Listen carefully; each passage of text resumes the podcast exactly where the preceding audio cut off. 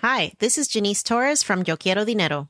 From a local business to a global corporation, partnering with Bank of America gives your operation access to exclusive digital tools, award winning insights, and business solutions so powerful you'll make every move matter. Visit bankofamerica.com slash banking for business to learn more. What would you like the power to do? Bank of America NA, copyright 2024.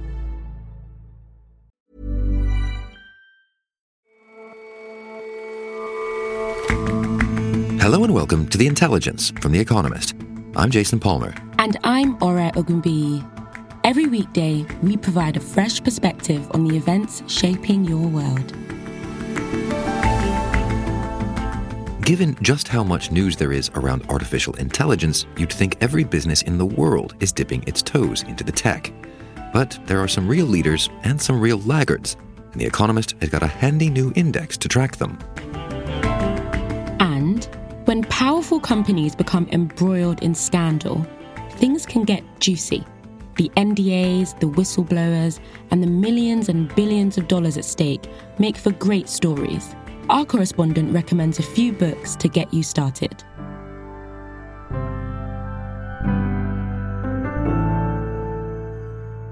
But first,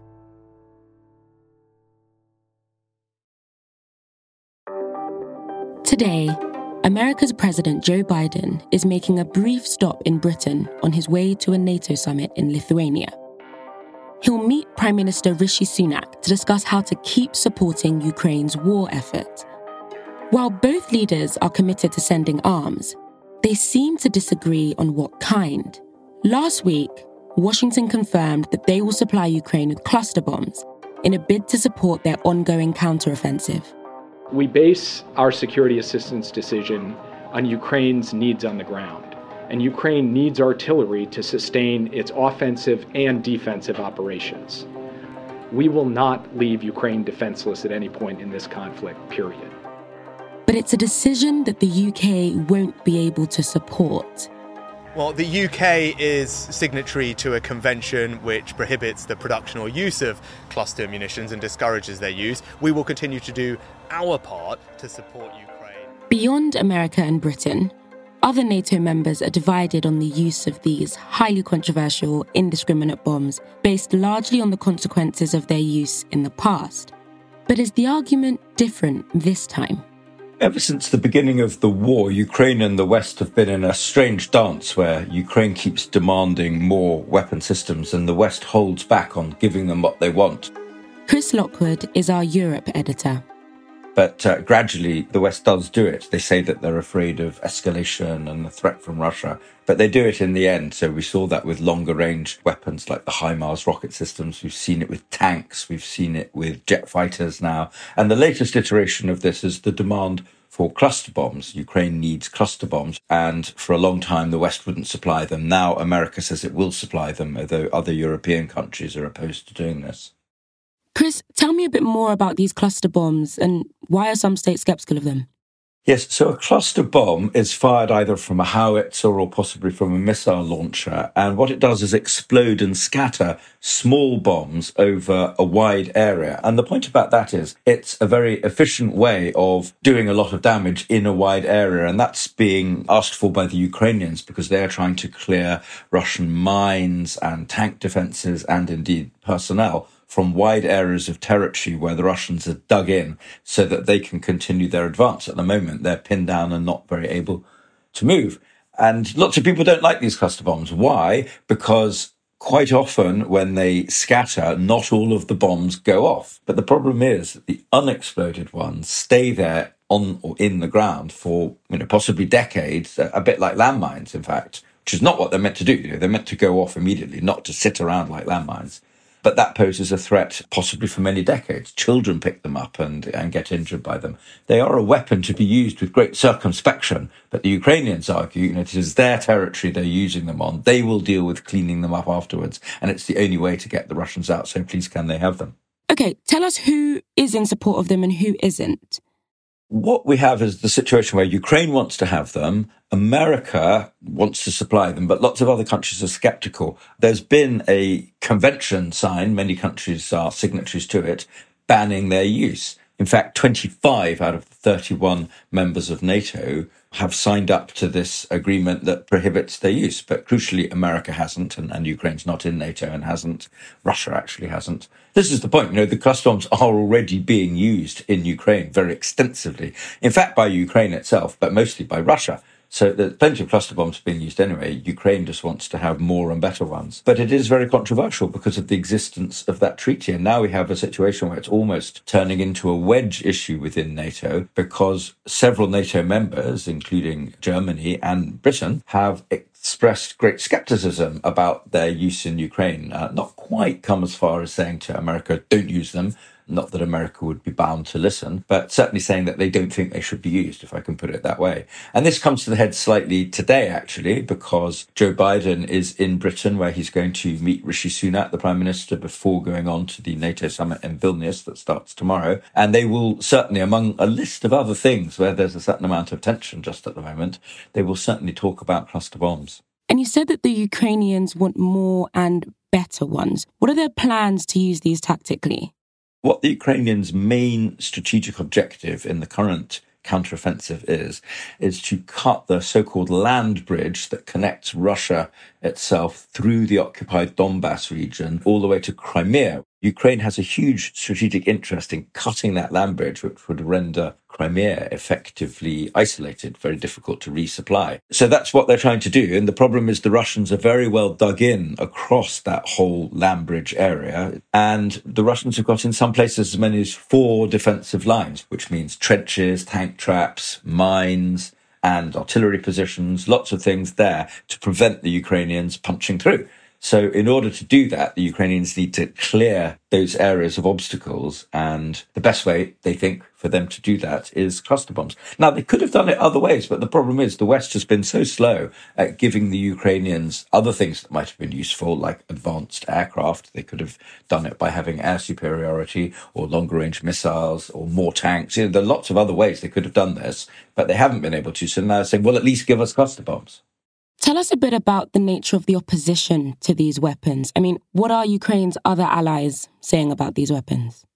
Well, there is a lot of opposition. Some countries uh, are opposed because they've signed up to the convention against the use of them. So Spain has explicitly said that they shouldn't be sent. Germany is actually blocking Estonia from re-exporting its cluster weapons to Ukraine. And in America, there is opposition too. Mostly the Democrats and Republicans do support what Joe Biden says he's planning to do, but House progressives have said that they oppose this. I mean, it's actually kind of irrelevant because they have no power to block it in any way. It's an executive action, but still, it shows you that this is a somewhat controversial move. Even, you know, the, the, the leader of NATO, the, the, the uh, Secretary General Jens Stoltenberg, has, has, you know, alluded to the fact that there are some difficulties here. Cluster munitions are already used in the war in Ukraine um, by both sides. The difference is that Russia is using cluster munition to attack, to invade Ukraine. Ukraine is using cluster munition to protect itself against an aggressor.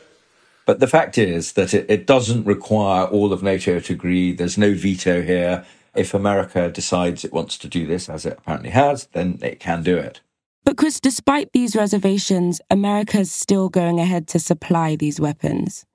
Yes, and, and the reason for that is, is just because the counteroffensive is going quite slowly. They've taken a few villages here and there, but mostly on the Ukrainian side of these big defensive lines. What they haven't done is started the process even of punching through the first defensive line, let alone the second, third, and in some places fourth. So, you know, they definitely need something more. It's going slowly but steadily. So I don't think one should despair yet.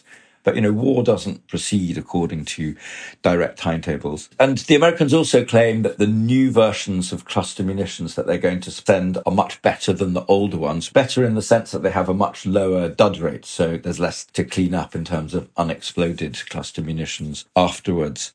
Okay, so better cluster bombs, and Ukraine has said they're willing to use them on their own territory and they'll be responsible for the cleanup. Chris, could things unfold a bit differently than in cases when cluster bombs have been used in the past? Well, I think so. You know, first, let's remember this is Ukraine's own territory that we're talking about. So they're taking the responsibility for it. The uses of cluster bombs that people really object to the most, I think, is when an a hostile state uses them on territory that it's moving into, in occupied territory, then perhaps if it's beaten back, it leaves behind this terrible legacy. But the Ukrainians say, you know, we will take that risk, we will bear that burden, we will do that cleaning up afterwards. So they say they're the ones that are in the best position to judge the trade off between getting rid of the Russians today and dealing with any possible harm from leftover cluster bombs in the future. You know, the Ukrainians say they will be extremely careful to map where they used the munitions. They won't fire them in urban areas where obviously they could do much more damage to civilians. You know, for the most part, they will be doing it in pretty rural areas where the only people that are there are um, Russian soldiers. That doesn't mean that later on civilians might not move into those areas, but they'll be very thinly populated. You know, and I, I come back to the point that runs all the way through this that, you know, there are already quite a lot of cluster bombs in this territory. So a big cleanup operation after the war will be necessary, whatever happens. And this just adds a bit more element to it, but hopefully ends the war sooner and therefore means that there will be much less destruction and loss of civilian life as a result of that. And Chris, in light of all this, what should we expect from the summit in Vilnius?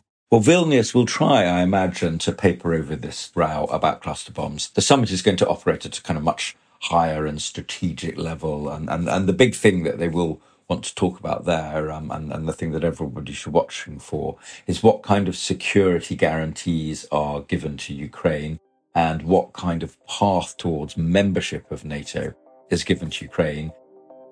And we'll be sure to cover the outcomes of the summit on the show. Chris, thank you so much for coming on.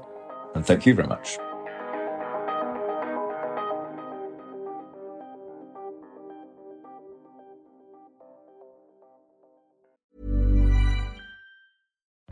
Life is full of what ifs. Some awesome, like what if AI could fold your laundry?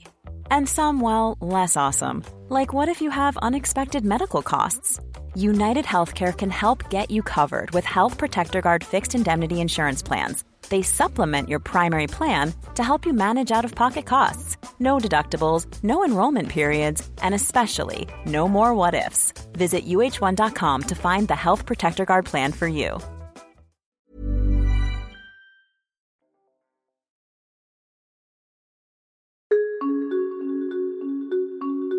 If you believe some of the reporting on artificial intelligence, it's about to take over the world of business.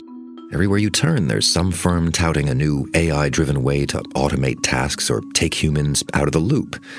But how much difference AI will make and in which companies and industries is really unclear.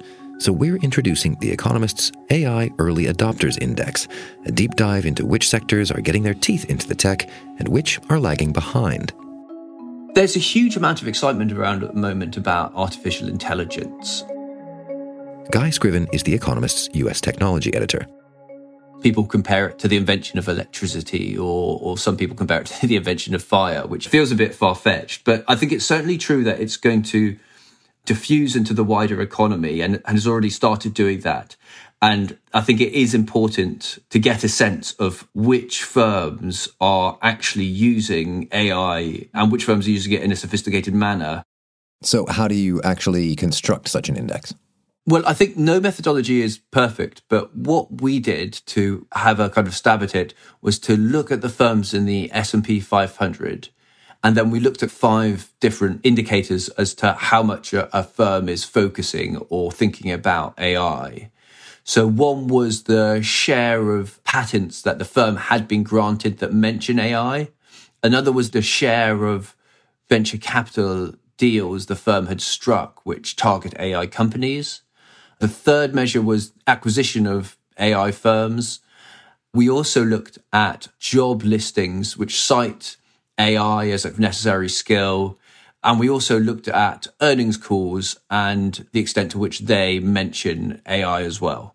And in doing all of that, what, what are the sort of broad trends that you see? So the first thing to say, I think, is some degree of AI expertise is already widespread in all sorts of companies. So from our data, about two thirds of companies had placed a job ad in the last three years, which mentioned or kind of requested AI skills. You've also seen an uptick in the kind of focus these companies are, are, are placing on AI.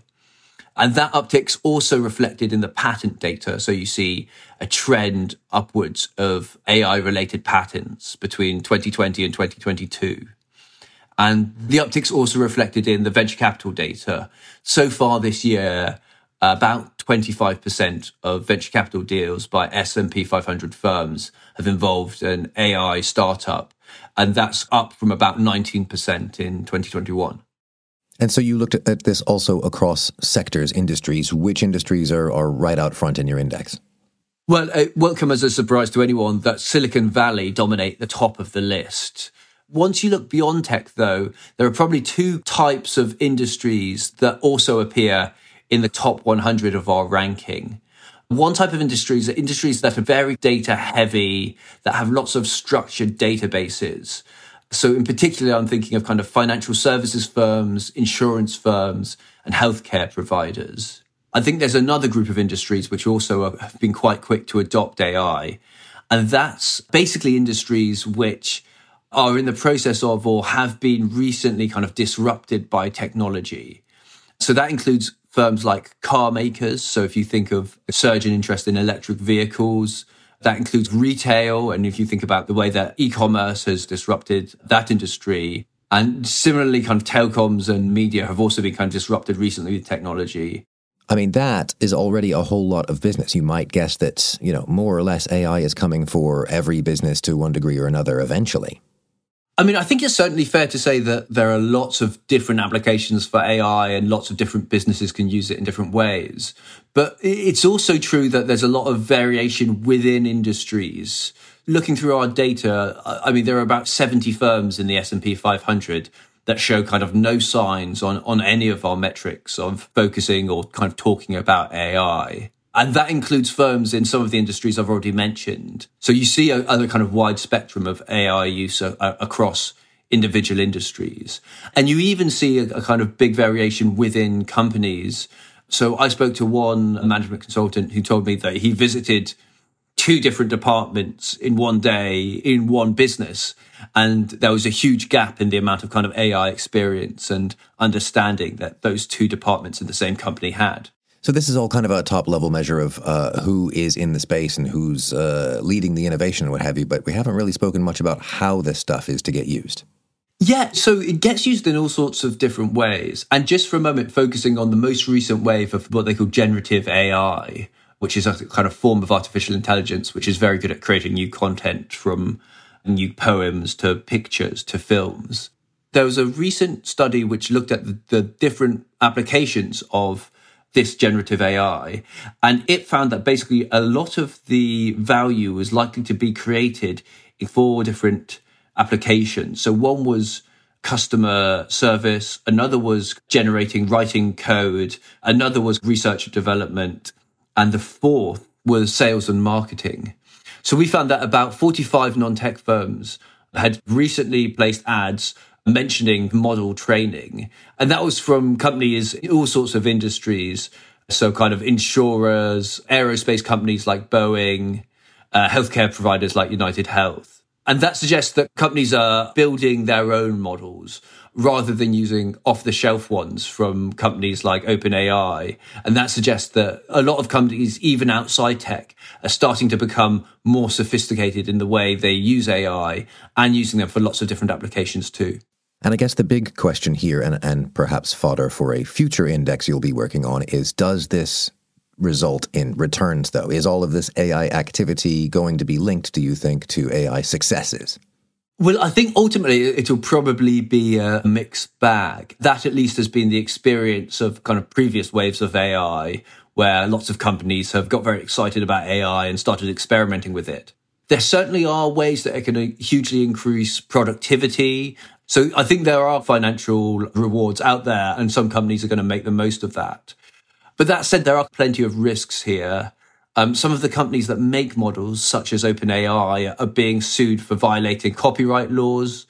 There are also risks of the kind of, you know, your investment in this technology just not working out, that the application that you had in mind just isn't really right and it, and it doesn't really work. But in all, these risks have to be weighed against the potential benefits of using AI, which could be enormous. And often, you know, big waves of technology like this can turn industries on their head and, and create a whole new list of winners and losers. And it's hard not to imagine this wave of AI doing the same thing. I think for a lot of companies, it, it is becoming table stakes to either be experimenting or thinking quite seriously about how they should be using AI. Thanks very much for your time, Guy.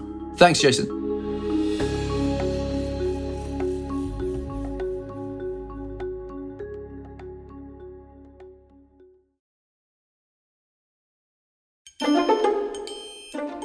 The telling of a juicy corporate scandal is much like a detective story. Philip Coggan was a long-time columnist at The Economist, but now has a bit more time to read than he used to. The investigator, usually a journalist, must examine the clues, interrogate those suspects who are willing to talk, and, with luck, get to the bottom of things. My selection of books uncovering individual corporate scams deals with a wide range of industries from biotech to fintech. But the common factor in them is the enormous difficulties faced by those who try to investigate. Bad Blood Secrets and Lies in a Silicon Valley Startup by John Carreyrou. Bill Gates described the book as a thriller, and it's easy to understand why. It's the extraordinary story of Theranos, a healthcare company led by the charismatic Elizabeth Holmes. I want to just take a minute to say, especially to the young women in the room here, it's our actions that will determine this new stereotype around women being the best in science and technology and engineering. The company claimed to have a revolutionary product which could diagnose all sorts of diseases with a tiny finger prick sample of blood. Over the course of the last 11 years, we've made it possible to run comprehensive laboratory tests from a tiny sample that could be taken from a finger. It led to enormous buzz, and Elizabeth Holmes, who started the company as a Stanford dropout, with her black Steve Jobs like turtlenecks and adopted raspy voice, seemed to perfectly encapsulate what we expect from a Silicon Valley genius, capable of changing the world with a single product. First, they think you're crazy, then they fight you, and then all of a sudden you change the world. The company managed to attract luminaries such as Henry Kissinger and General James Mattis to its board and lured Rupert Murdoch as an investor. But there was just one problem its technology never actually worked, and Theranos' elaborate security was designed not to protect its secrets, but to disguise its lack of progress. In 2015, John Carreyrou, a reporter for the Wall Street Journal, started investigating the company. With everything at stake, Theranos fought back with everything it could. Whistleblowers were fired or silenced with non disclosure agreements, and doctors were intimidated. All of which made it tremendously difficult for Mr. Carreyrou to uncover the full story. But he prevailed, and his book, which was published in 2018, was a bombshell. The company shut down all operations a few months later and Miss Holmes, after years of court proceedings, entered prison to begin a 12 year sentence. It was the closing chapter of one of the most dramatic rises and falls in Silicon Valley history. Empire of Pain The Secret History of the Sackler Dynasty by Patrick Radden Keefe. The Theranos scandal is relatively small compared with the opioid crisis that has affected America in recent decades and which has devastated thousands of lives. In his meticulously researched book, Patrick Radden Keefe, a reporter for The New Yorker, recounts the history of the Sacklers, the family behind Purdue Pharma and OxyContin, the prescription drug that many blame for the crisis. Reading the book, it's hard not to become angry as this tale unfolds. A member of the Sackler family told people who gathered at the launch party for OxyContin that the prescription blizzard will be so deep, dense, and white their plan for mass market opioids was aided by a vast Salesforce team and by misleading advertising, which claimed that fewer than 1% of patients would become addicted. But the widely available and prescribed drug caught many people in its web, and regulators failed for years to prevent the marketing of what was clearly an extremely addictive drug.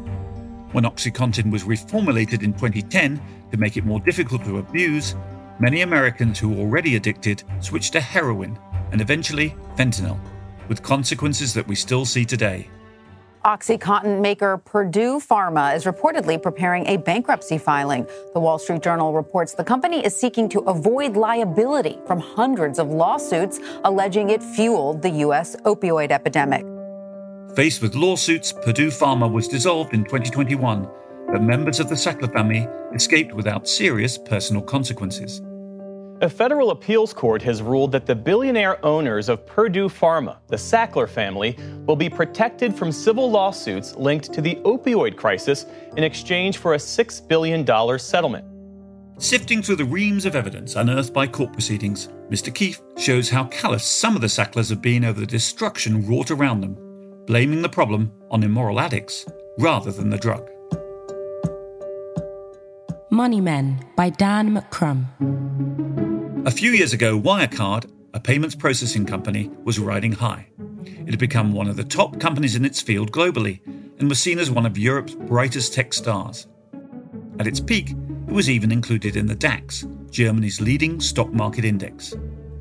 But Dan McCrum, a journalist for the Financial Times, was one of a small band of skeptics who believed the firm was a giant fraud and with the help of leaked information, he started digging into the accounting of the company. Its business called into question. Wirecard went on a vicious counterattack. It hired private detectives and had Mr. McCrum followed and surveyed. But what makes this story stand out is that the Financial Times didn't just have to face countermeasures by the company, it also faced the wrath of the German authorities, which saw the stories as a trumped up attack on a national champion. After Wirecard stock tanked following articles by Mr. McCrum published in 2019, the German financial regulator, BaFin, banned investors from betting against Wirecard shares for two months. And that wasn't all. BaFin went so far as to file a criminal complaint against Dan McCrum and another journalist at the FT with the Munich Criminal Prosecution Office. They accused the journalists of potential market manipulation over their reporting on Wirecard's suspicious accounting. Finally, by 2020, when it was shown beyond a shadow of a doubt that large proportions of its corporate revenue and cash were a complete sham, Wirecard collapsed and filed for insolvency. The CEO, Markus Braun, was arrested and charged with fraud and market manipulation. The scandal was an absolute embarrassment for German regulators and a remarkable redemption for Dan McCrum and his reporting. Corporate fraud is a risky business. The more successful the fraud, the harder it becomes to maintain as the company grows. But the struggles involved in bringing these stories to light suggest that many more corporate scandals have yet to be uncovered. All they need is someone capable and willing to do the work of unearthing the crimes.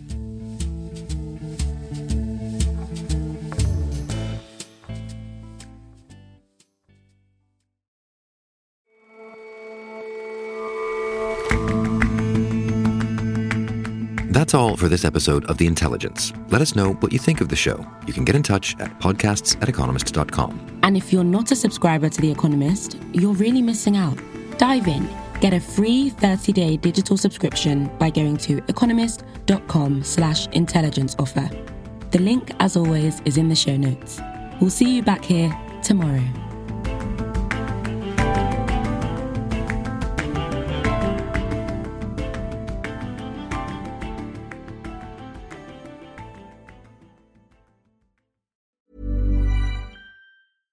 Small details are big surfaces. Tight corners are odd shapes.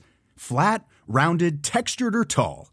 Whatever your next project, there's a spray paint pattern that's just right. Because Rust-Oleum Custom Spray 5 and 1 gives you control with five different spray patterns. So you can tackle nooks, crannies, edges, and curves without worrying about drips, runs, uneven coverage, or anything else. Custom Spray 5 and 1 only from Rust-Oleum.